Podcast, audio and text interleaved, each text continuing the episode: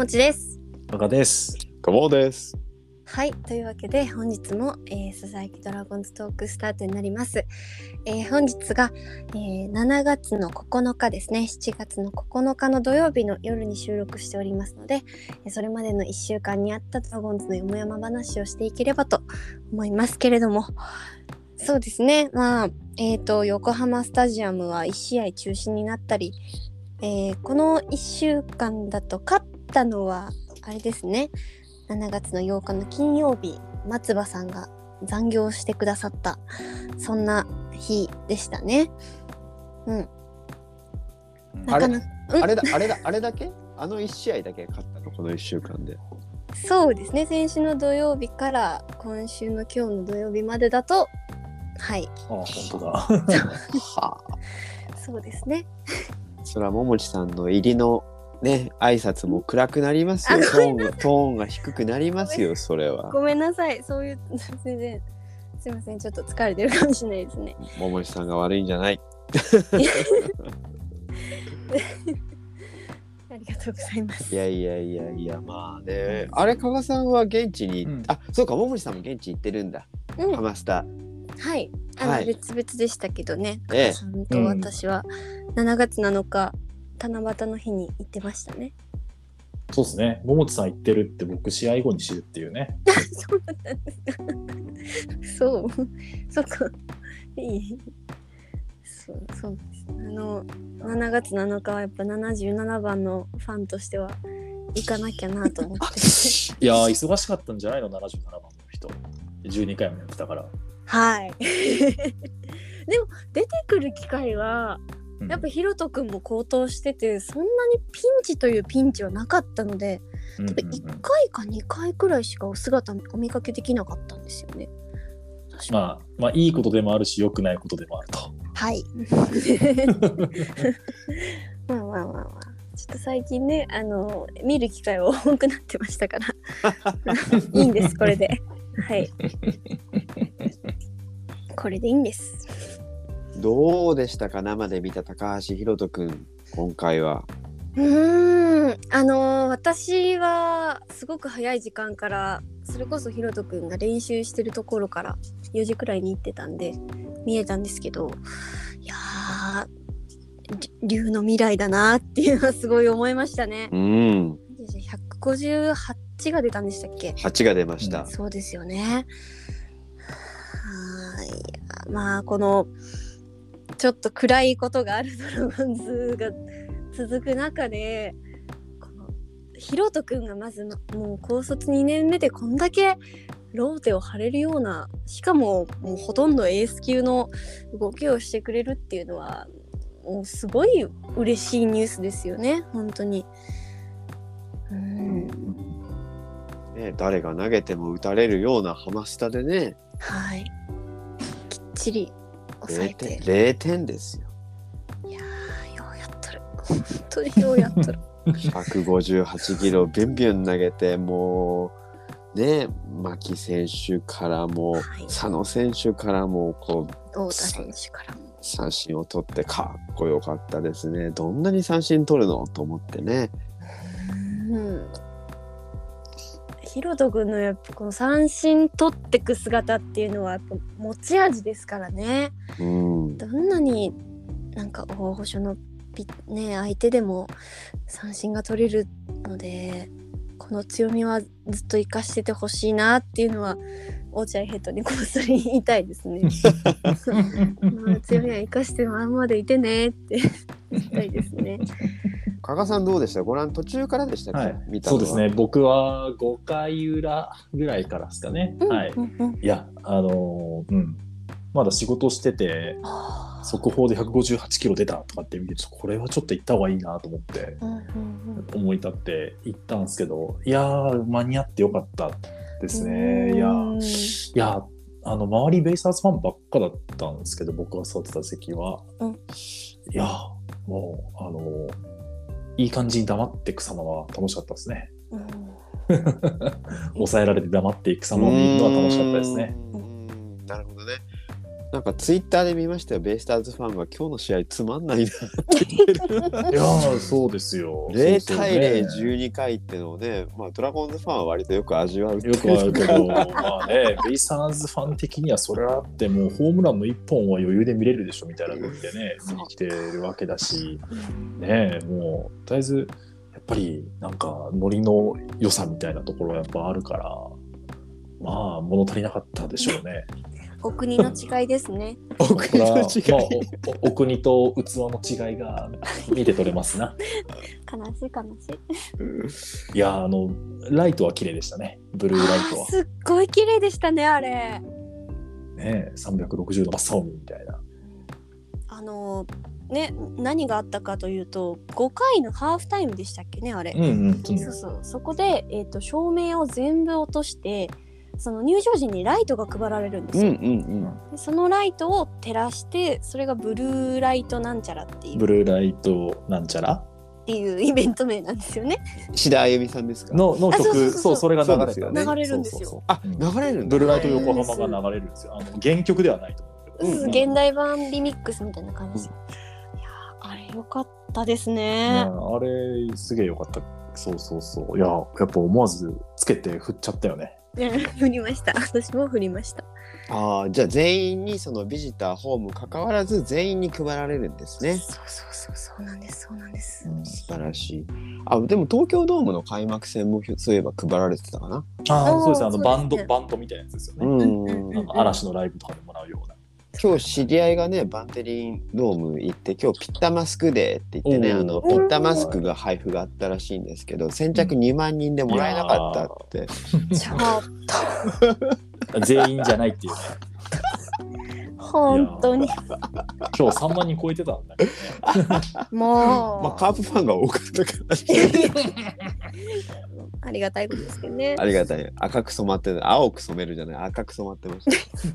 バンテリンドームのまあそれはいいんですけど。じゃあうん。ひろとくんじゃあよかった。そのブルーライトもよかったけど。ブルーライトも良かった。うん。ねやっぱひろとくんみたいなピッチャーってちょっとセ・リーグにあんまりいないのかなって思うぐらいでしたよ。なんか、うんあの僕は映像で見てただけなんですけど、うんね、パ・リーグにはね山本由伸さんがいたり佐々木朗希君がいたりしますけど、うん。うん。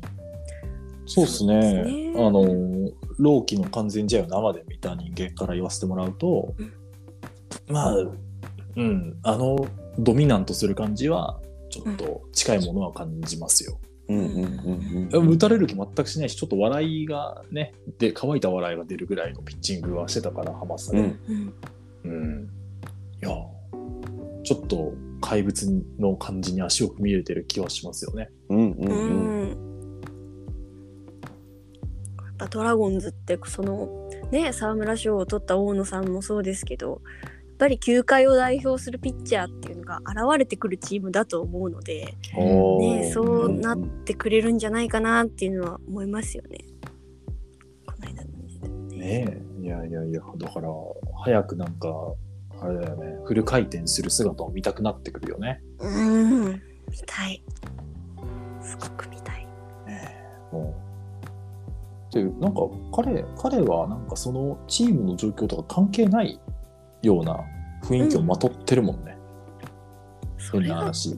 うん19歳の子でその空気まとえるってすごいですよね。ねえ、もう、ね。ああもうそうですねなんなら俺が空気変えるぐらいの感じちょっとありますそうもんねそうそうそうそうそうそうなのそうなのこれはちょっとその大野や柳にはちょっとないようなものがまたヒロトにはある気がして見てて、うんうんうんまあ圧倒的勝者のオーラっていうんですかねうんもう打点にやっぱ中京でゴリゴリと思いますよね。うんうんうん。怖いもの知らず感ちょっとありますよね。あね。そうそうそうそう。そうそうそうそうそう。うん。いやだって本当でもハマスタでねやっぱり佐野牧太田抑えてたらそれは神宮でもちょっと勝負できるでしょうし東京ドームでも勝負できるでしょうしなんかちょっと違う次元のピッチャーになるんじゃないかなって思いますよね。うん。うん。うんそうですねあんまりいないいな最近ドラゴンズいなかったタイプかなススターターとしては。そうですね。うんあの梅津投手がそうなってくれるといいなって思ってたような感じですね。ああまあそうですねうん確かにそうかもしれないねドミナント制圧するタイプですよね。うん、うん、まさにまさにそうですねうんうんうんうん。いやまあ梅津投手も今リハビリ、えーしていると聞きますんで復活してくれればねこう並び立ってくれればいいですよね。うん。そうですね。で多分梅津が帰ってくる頃にはネオ・アキラが先発ローテにいるかもしれない。あらあら。18ドラフト。その頃には石川昂弥も4番にまた座ってるかもしれない。あら。そうそうそうそうそキュンうあれ？あれ？なんかちょっとちょっと楽しくなってきたよ。あなんかいい気持ちになってましたね。なんかね。そうですね。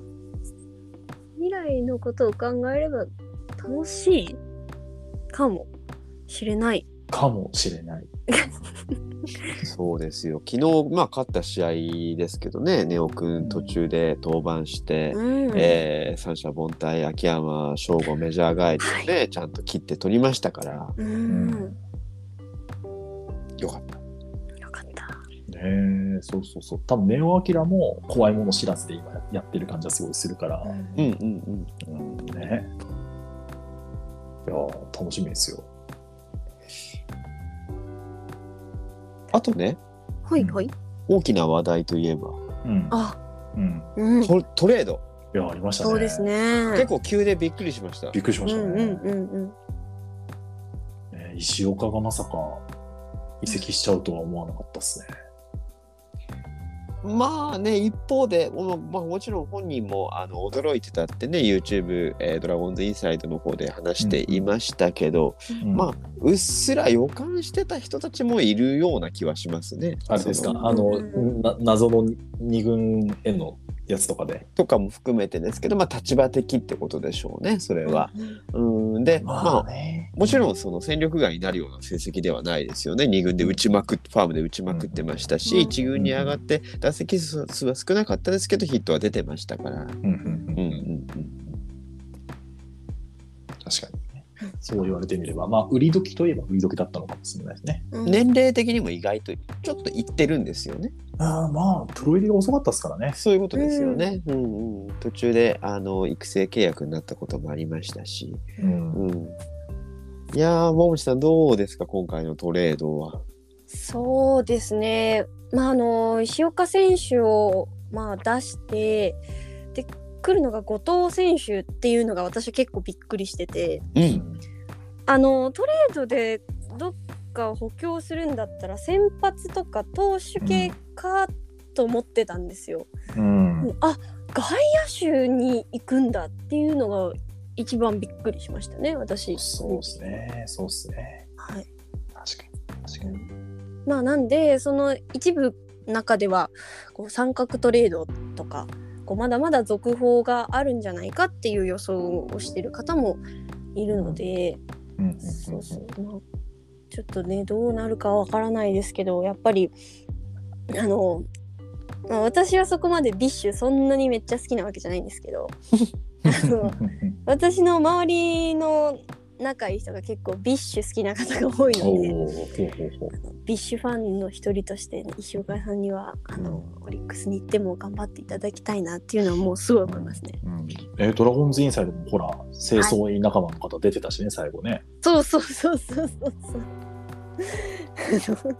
そうそうなんですよ。なんでちょっとあのねまあさらばかなっていう BiSH の曲があるんですけどうん、うんさ。らばじゃなくてあの、うん。ねその石岡選手のプレースタイルっていうのはすごく beautifulさっていう曲もあってなので、うん。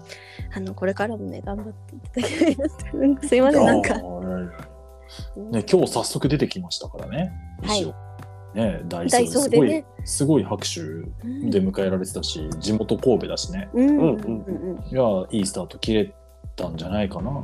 うまいですよね、そういう使い方もね、さすが中島監督というかね。うん。今日出るんだね。ね、今日出るんだみたいなね、ユニフォーム間に合ってないのにみたいな。そう清田って書いてましたね。そうそうそうあのスタッフさんのね。そうそうの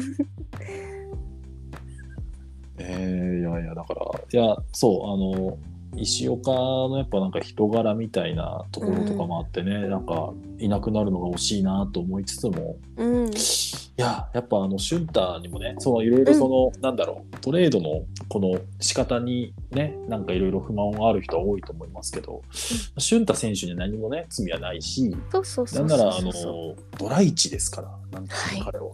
あの三俣が2位の時の1位はシュンタなので、うんうんうん。だってね、高卒でいきなり開幕スタメン出るぐらいのポテンシャルを持ってる選手ですから、うんまあ、そっちにもね、まあ、徐々にね、あのうん。うん気持ちをシフトしていきたいなとは思うよね。うん、あの高卒でスタメンっていうのは立浪監督もすごくおっしゃってましたねそれについて。あそうそうそうそう、うん。まあね、自分もそうだからっていうのはもちろんあると思うんだけど、うん。立浪さん自身がね。多分立浪さん以来だったのかなその時シュンタが。うんあそうなんですか。でその後もそんなに多分例があんまないはずなので、うん。うん、そうそうそうそうそうそう。ね。ね、いや結構一時期オリックスに取材してたとか現場に行く機会があったりしてて、うん。その頃はシュンターっていうのは本当に多分年間100試合ぐらい出るような選手ででももう一皮むけないとみたいな。うん。っていうのが続いててめちゃめちゃねいい選手なんだけどね。うん。そうそうそう。ましてや今シーズン本当バッティングオープン戦とか序盤めちゃくちゃ良かったからいよいよくんじゃね？と思ったら気づいたらいなくなっててみたいな。っうん。ていう感じでドラゴンズにやってくるのでうん。すごい多分また気持ち入ってやってくると思うし、うん、ね。多分いろんな役割役割的には被る人めちゃくちゃ多いから。そうですね。ね。そうそうそう。複雑なところもあるけれども、うん。まあ、来たからには応援してあげたいよね。はい。かっこいいですしね。ああそうね。あのか髪もさっぱりしてひげも剃って。はい。ね。そうですね。かっこいいと思います。ね。結構女性のファンからも熱い応援があるんじゃないかないとや思っますよ。そう。オリックスもオリックスの時もむちゃくちゃ人気あったからうり、ん。そうそうそうそうそう。いいキャラクターもしてるし、ううん。ん、あんま悪い話聞かなかったから。おもう多分人気出んじゃないかな活躍すれば楽しみ。楽しみ楽しみ。未来のことを考えるとやっぱりすごい楽しみですね。そうね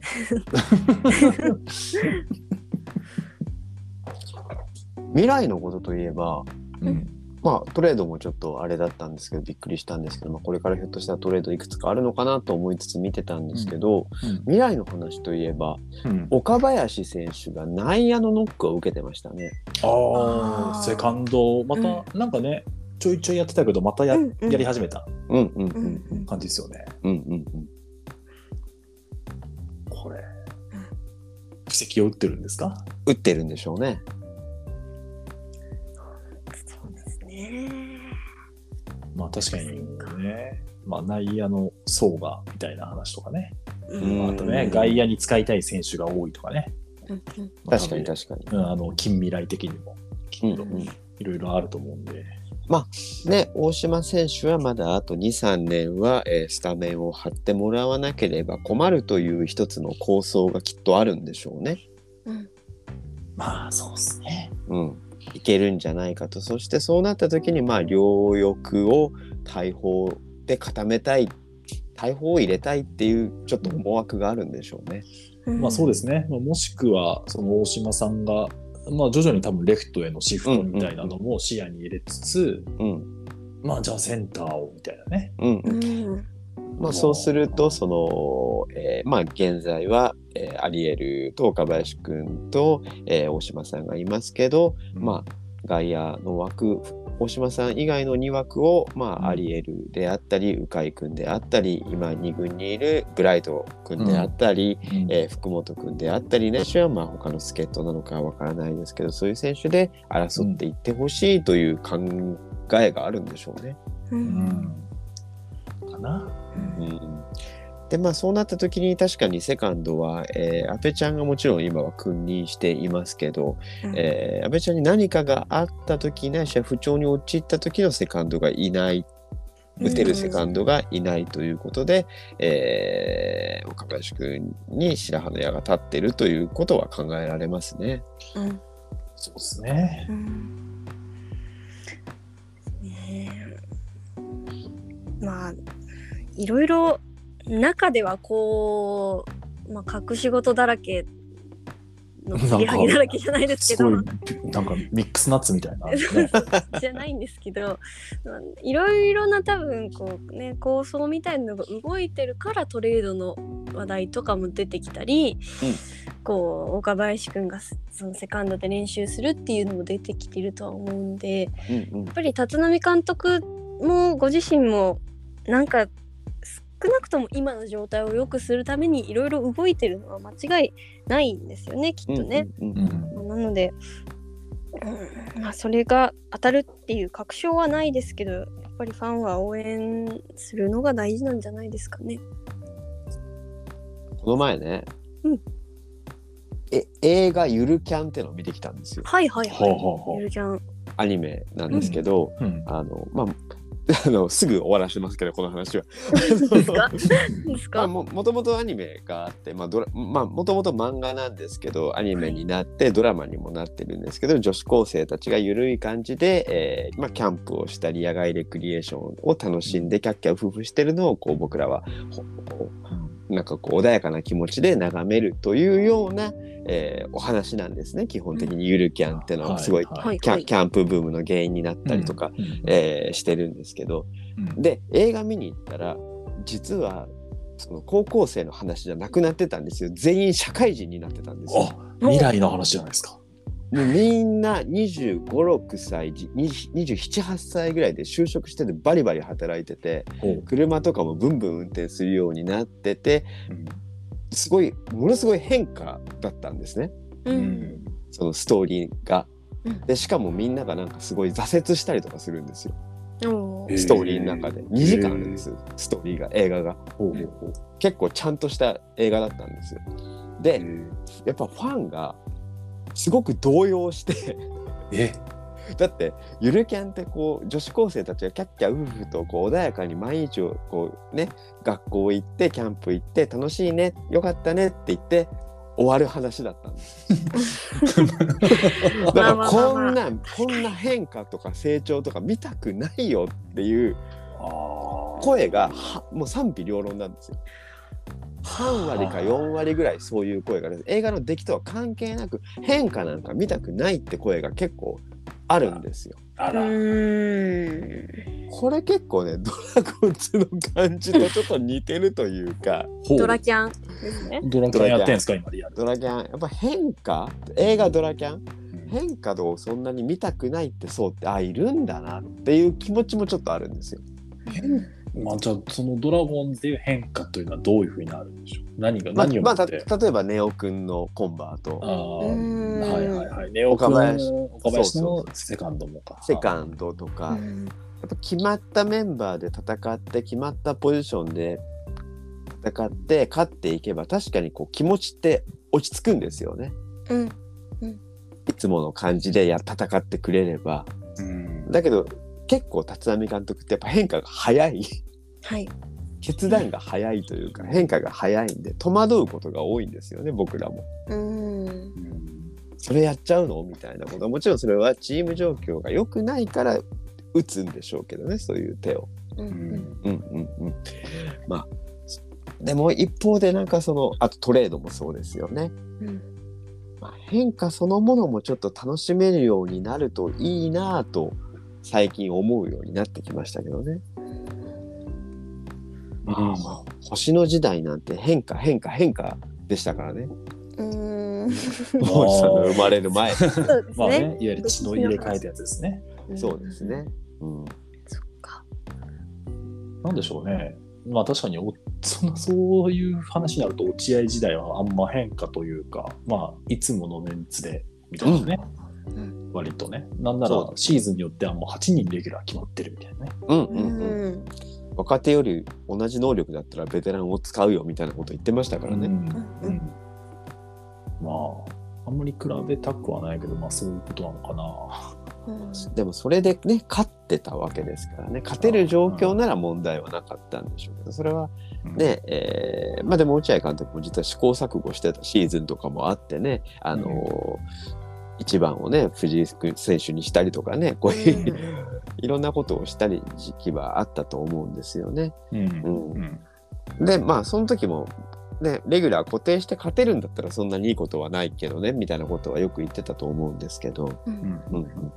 まあ、今ひょっとしたらドラゴンズって結構大きな過渡期うん。なんですかね。まあなのかなんかね。うん。そうですね。まあ野手野手のスタメンは割となんか最近は同じメンツ多いなって印象もあるんですけど。うん。そうですね、うん。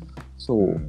まあひょっとしたらやっぱツイッター見てた時に今日のスタメン土曜日のスタメンですね、え。えーはまあ意外と今のベストメンバーなんじゃないかと。うんまあ、鵜飼石川昂弥がいないんですけど、実績のある選手ないしは活躍してる岡林君がスタメンにいて、アリエルとビシエドもいてっていう感じなわけですけど、ーうん。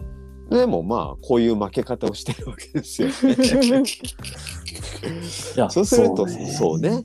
それがベストって言えるのかっていうね。なんともですね。まあね、金曜日はでもこのメンツで、ほぼ同じメンツで9点取っちゃってるわけだからね。そうですよね。うんそれはまあ変えませんよねそれはねっていう。まあこのメンツだとやっぱ高橋周平が打つか打たないかみたいになっちゃうんだろうな。ああ。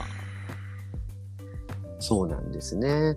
実は大島さんが打ってもビシエドさんが打ってもまあ点は入ることもありますけどやっぱり周平さんが打たないと点って入らないんだなってなんか思いますよね。うんねなんかき昨日それつくづく思いましたもんね。本当にね。ねあのあのあの2点タイムリーの時にすごい思った。うん猛打賞でしかもねいい守備も連発していやーもうあれ絶対打ったからでしょ。ねえ勝つわけですからね。そうそうそう。まあさっきのゆるキャンの話はちょっと遠回りでしたけど。ちょっとね立浪監督ドラキャンやってんのかなって感じしますけどね、まあ、変変化ですよね。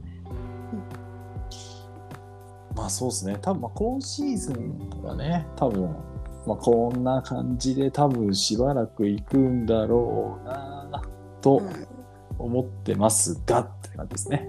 うんそうですね。うん。一つでもね多く勝てればこの中でいいんですけどねその上でね。うんそう、その上でねってことですよ。ね何せ勝ってくれると僕らの気持ちが落ち着きますからね。間違いないです本当にこうクオリティオブライフが上がりますからね。いや、すごいなんかね、もうドラゴンズの勝敗に依存する人生みたいなね。ねえ本当に依存依存ですよもうメンヘラ彼女ですよやっぱり 私たちは悪い男とメンヘラ彼女ね。はいアスカノじゃなくてドラカノですからね。どれかな悲しい悲しい。まあでも、明日、ね、ちょっと柳さんもなかなか勝ちがね、あの、結びつかないことが多いですけど、なんかこうビッグイニング作られちゃうことがね、大野さんも柳さんもあるんですけど、たとにかく先に点を取ってくれればね、展開変わるんで、はい点取れ。点を取りなさい。インプルな点取れ。あとコロナの陽性者が出るときはまとめてお願いします。あそうですね あのじわじわ行くんじゃなくてまとめていけば試合が中止になることが分かりました。某ヤクルトのねいや某ヤー某ヤクルト試合ドラゴンズあるよねもうね来。週、週明け、火水木、ヤクルト戦っすよ。加賀さん行くんでしょ？僕13日行くんすよ。あらバンテリンドームへ。で、僕12、13で名古屋行くんですけど、ほいほい12日はサカナクションのライブに行く予定だったんです。あ。で、あ。サカナクションの そう、あ、察しのいい、えー延期が決まりまして、はい。あ。で、これ13日のバンテリンドームの万が一みたいなことがあったら、私は何のために名古屋に行くのかみたいな。いや、まあ、名古屋球場行くみたいな選択肢もあるんですけど、当然。うんいやいやいやいやっていう話で、今、今、今、我が家は家族会議を毎日繰り返してます。だって陽性ってことはやっぱり1週間はかかるでしょ。でしょ？14, まあ14人は。うん、そう、かかるんですよ。で、しかも、ね、割と主力級の選手たちがドバドバっていなくなっちゃってるので、監督もいないですしねね、監督もいないので、ね。結局ねもうそれで試合ができないから今日は中止なんですから同じメンバーがいないってことはやっぱり13日121314もできないってことですよねきっと。ねこれまあにまあね2軍から当然むちゃくちゃ連れてきてあ人数を揃えるのは可能かもしれないからまだ明日以降のあれは決まってないんでしょうけど、確かに確かに。うん、まあでもちょっとねそそういう事態のことを考えちゃってますよね マジでうん。ねそうなってもおかしくないですからね。名護級はあるんですね2軍ファームの名護。名護級はちょうどそのホークス戦かなが多分 3days あるのでうんうんうん。まあっていう話なんですけどはい。いやまあ僕は全然いいんですけどねあの、まあ家族と一緒に行くので、はい。うんね、その名古屋球場の灼熱の中行って。ライライトにあるサカナクションって書いてある看板見見るだけで満足をするのかと。うん。ね、そうね。いや僕ももりはねももももりさんなんかプランない名古屋を楽しめる？家族で楽しめるプラン家族で楽しめるプラン？ええご夫婦で。うーん島スペイン村がやってる名古屋じゃないし。結構名古屋じゃないな結構行結構遠いな。そうですね。ももりさん島スペイン村好きですよね意外と私大好きですね。ずっと行きたいって言ってます。行ったことないないないな。ないいですか？あないそんなその名古屋に住んでる住んだことあるお二人でも行ったことないんですね。なんか、うん、CM の世界。あれまあまあまあちょっとね行きづらい場所にありますからね。人がいないことで有名なんでしょ？島スペイン村ってはい。めちゃくちゃ空いてるんですよ。ディズニーなんか比じゃないです本当に平日のバンテリンドームと同じくらい空いてます。もし もし本当に本当に行くとこがないってなったらちょっと車飛ばしてぜひ来てください。そうっすね。まあ、あの名古屋名古屋に行って、名古屋に行くって判断をして、そこから中止になっちゃったりとかしたら、ちょっと検討します。もう最後の最後の取りあの多分あのサイコロで6つ選択肢作ってサイコロ振ってそのうちの1つにスペイン村って書い書いとこうか めっちゃ遠いな。僕僕だってキャナルリゾートぐらいでいいじゃんないやだからだからいやだからいだから 1, 1, 1キャナルリゾートとか。ででなんかで 4, 4ぐらいに高山とかって入れとくから。あ2レゴランドそうそうそうそうそう。みたいなねそうそうそうな3三ラゾラゾーダみたいな。あー。ララグーナみたいなね。あとは豊田清介の居酒屋とかねお調子も。んお調子も江川キラーちょうちょうどねトースポの連載も昨日もやってましたからね。ねやってましたからね。読んでいいい話やだないと思っいなお調子も行きたいなと思いました。てねいいいい読んでてねいいな行きたいなって思ってましたよ。思いましたよね。みたいなね。もう本当に水曜どうでしょうばりにサイコロ振ってやってやろうか、本当に。最悪みたいなね。そそれをやったらなんかより楽しめそうな気がしますね。でもね旅行もね。ごめんなさい。ここまでずっと適当です。すいません。マジ適当だから。はいマジ適当だから。すいません。小森さん三重県と岐阜県のねいいところたくさん知ってますからねそうですね。そのハイブリッド子なんで、うんはい。ギフトミエのハーフっていつも自己紹介するときは言ってます。ハーフです。あのねいろんなものを名古屋に散奪されてきた歴史がありますよね 両方ともね。ね、いやでもこれね面白くてうん。岐阜の人は結構そのまあどうせ名古屋の植民地ですよ的な雰囲気出すんですけど、ほまあ、三重の人かまあうちのおおかんだけかわかんないですけど三重の人はね案外なんか名古屋に取られたっていう感じはないんですよね。なるほどね。ー。天むすぐらい取られたの？そうそうそうそうなんです。あ私たちは私たちだからみたいな。やっぱりあれね四日市までだよね名古屋うん名古屋県はうん。そうですね。近畿地方だし三重県って、うん。関西弁めっちゃ喋ね、るし、出る出る。うん、阪神ファン多いし多いですね。ねあとは伊勢神宮あるしううん。ん、しっかりしてるんですね三重県ね自分を持ってらっしゃる、うん。持ってらっしゃる。大事大事。岐阜にもいっぱいいいとこあるんですよ。岐阜はね名古屋ないとちょっとやっぱり独り立ちできない、何ですかモレラがありますよ。だから人いねえじゃねえかよ。でもパルコができたのは名古屋より早かったんだよね岐阜の方がへえ、そうなんだ。行ってみたいって思った覚えがありますよへえ。へえ。中学生ぐらいの頃へえ。そんなことはいいです 何の番組でしたっけねこれで。いや、果たして来週のこの収録の時に私は名古屋に行ったのかどうかみたいなね。そうですね。注目ですねそこも。行っ。てほしいな。名古屋楽しいと思うけどな。暑いこと以外は。いや僕は僕一人の旅だったら多分行ってますよ。そうだよね。余裕で行きますよ多分、うん、ブライト見たいし。あー見たい見たい見たい見たい。今の二軍戦ちょっと見たいんですよね。ちょっと鵜飼君がね怪我しちゃったのが残念ですあれなんけどね。だけどね、そうそうそうそう。なんですけどね、ちょっといかんせんやっぱ家族ってなるとね、ちょっとまた様子が変わってくるので、うん。注目です。注目してじゃあ来週の報告を待ちましょう。そうですね。はい、じゃあ今週はこんなところでお願いします。はい。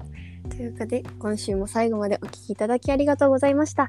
えぜひね、感想などは、ハッシュタグ、ささドラ、ささはひらがなで、ドラはカタカナで、えー、ツイートなどしていただけると3人が喜びます。えそれでは、また次回お会いしましょう。バイバイ。バイバイ。連勝が見たいよ